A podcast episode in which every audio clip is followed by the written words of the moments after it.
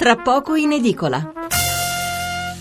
Allora siamo alla presentazione del nuovo numero di Panorama, la copertina eh, ci mostra due cuoche felici che saltellano, il posto è servito, è il titolo della copertina, in fila per diventare chef, caposala e sommelier e boom di iscrizioni nelle scuole di cucina alla ricerca di stipendi alti e sicuri. Quindi un settore che tira, adesso ci faremo spiegare tutto da Guido Fontanelli, caporedattore economia di Panorama. Guido, buonasera. Buonasera e grazie. Allora. allora, dunque, intanto il merito delle trasmissioni televisive che hanno fatto diventare eh, di cuochi delle star e comunque insomma diciamo che si è creato sempre di più un interesse verso questo grande, grande, grande business che è quello della ristorazione. Quindi un tema della nostra copertina che è un pochino più leggero rispetto a quelli che abbiamo anche trattato nei nostri telegiornali, nei nostri giornali, ma che eh, riveste comunque un interesse pratico perché dà delle indicazioni a chi appunto vuole intraprendere questa, questo, questa carriera. Dobbiamo tenere conto del fatto che la ristorazione in Italia genera un fatturato di qualcosa come 76 miliardi ed è un settore che vale in Europa 500 miliardi e ogni anno i ristoranti assumono circa 23.000 persone e 12 milioni di italiani pranzano abitualmente fuori casa. Questo ce lo ricorda l'autore dell'articolo che si chiama Francesco Bisocchi. E ben 40.000 ragazzi eh, quest'anno hanno deciso quindi di iscriversi a un istituto alberghiero ed è il 20% in più rispetto a 10 anni fa. Cosa li attira sostanzialmente? Una, una, una carriera in un mondo che una volta era considerato un po' di serie B, un po' riservato anche a, a classi meno abbienti. No? Ecco, invece oggi è frequentato anche da ragazzi della borghesia, ragazzi più benestanti, che puntano ai vari licei eh, alberghieri, ma puntano anche a so, all'Università della Birra di Perugia o all'Università della Pizza di Padova, eh, senza contare queste grandi scuole di cui noi diamo l'elenco, che sono come l'Alma, che è una scuola internazionale di cucina che sta a Parma, o l'Istituto Alberghiero Artusi, che è pubblico, dove per esempio ho studiato Carlo Cracco. Uh-huh. Qual è alla fine l'obiettivo? Certo, fare un lavoro molto impegnativo,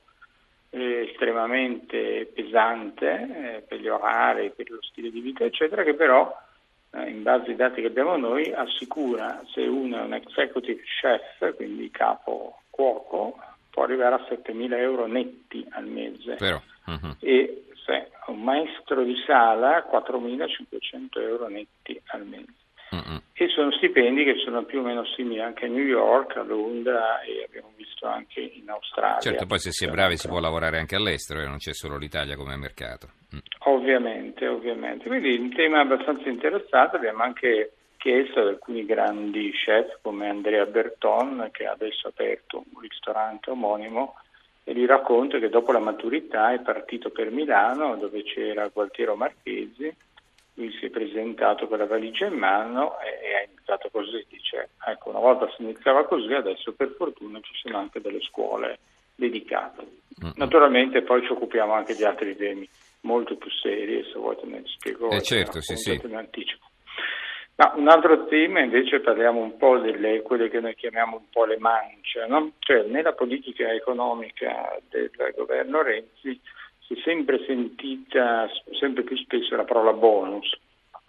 Un po' facciamo un'analisi su appunto quali sono i problemi che dovrà affrontare adesso il governo con la manovra economica che deve presentare a giorni, tenendo conto del fatto di questo benedetto PIL che cresce poco e che quindi costringe il governo a rifare un po' i piani.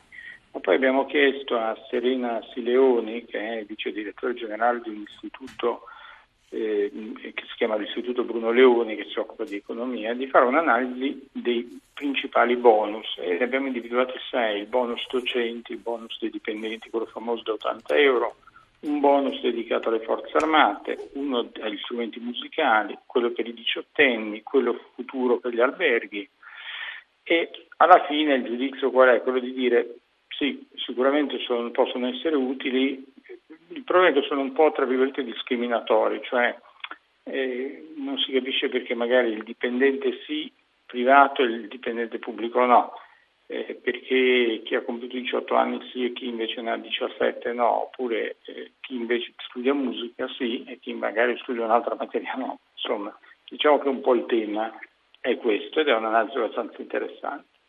Altro tema secondo me molto bello e che rivela anche un malcostume un po' nostro dei noi giornali, dei, dei media, è, è, è quando noi raccontiamo che un personaggio pubblico importante è stato eh, indagato e messo sotto accusa per un reato e poi si viene fuori che viene eh, assolto o viene scagionato e la notizia viene data con tutt'altra importanza e peso. In particolare quindi noi qua parliamo e abbiamo intervistato Stefano Graziano, che è il presidente del PD Campano, che era stato accusato di collusione con la criminalità e ora è stata, queste accuse sono state archiviate.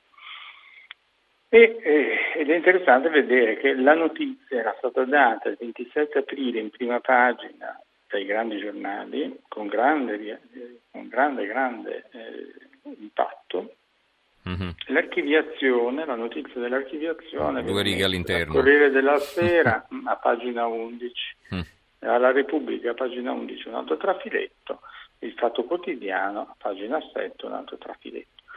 E lui intervistato infatti dice intanto annuncia che chiederà i danni alle testate che l'hanno attaccato e, e poi cita per esempio eh, tra le varie forze politiche dice, vabbè, dice il centrodestra è stato solidale con lui, naturalmente essendo garantista, e poi invece se la prende a voto con i 5 Stelle perché dice si sono dimostrati feroci e mi fanno una gran tristezza perché hanno usato l'inchiesta per tentare di distruggere un uomo solo per ragioni di bieca lotta politica. Naturalmente sono le sue affermazioni, uh-huh. però danno un po' l'idea, al di là poi di queste questa, questa intervista è interessante perché appunto ci fa un po' entrare nei panni di chi si trova di colpo esposto a un attacco molto violento da parte dei media in seguito a, a una inchiesta dei magistrati lui, ai quali lui riconosce aver fatto un ottimo lavoro e poi vedere che la propria archiviazione appunto non viene raccontata. Mm-hmm. Infine un'altra storia che ti volevo segnalare è completamente diverso, invece è affascinante, è un discorso di tipo tecnologico. Una bara di ghiaccio per seppellire Fukushima. Di cosa si tratta? Eh, ti ricorderai la, la, centrale nucleare che è stata colpita dallo tsunami in Giappone. Mm-hmm. E adesso cosa è successo? Che l'acqua che viene giù da una collina attraversa la città, attraversa questo impianto, tocca l'acqua inquinata dei, dei reattori e quindi deve essere stoccata perché altrimenti quest'acqua inquinata finisce in mare. La soluzione qual è? Costruire intorno a questi quattro reattori una barriera sotterranea di ghiaccio profonda 30 metri, anzi in realtà il muro sarà composto da, diciamo, da un terreno che viene congelato per bloccare il flusso dell'acqua che scorrerà così lungo questo perimetro dell'impianto senza penetrare nei reattori. Uh-huh. È una cosa estremamente fantascientifica ma che nello stesso tempo ci fa ricordare che questo disastro non è ancora in qualche modo terminato, cioè abbiamo ancora un'eredità uh-huh. di un sisma del 2011, quindi dall'idea di, de, de, de, dell'impatto devastante che ha avuto eh, per certo. aver investito una centrale nucleare. Benissimo, allora ricordo la copertina di Panorama, il posto è servito, eh, in fila per diventare chef, caposala e sommelier, boom di iscrizioni nelle scuole di cucina alla ricerca di stipendi alti e sicuri. Ci ha presentato questo numero di Panorama in edicola fra qualche ora il caporedattore dell'economia Guido Fontanelli. Grazie Fontanelli e buonanotte. Buonanotte, grazie a voi, arrivederci.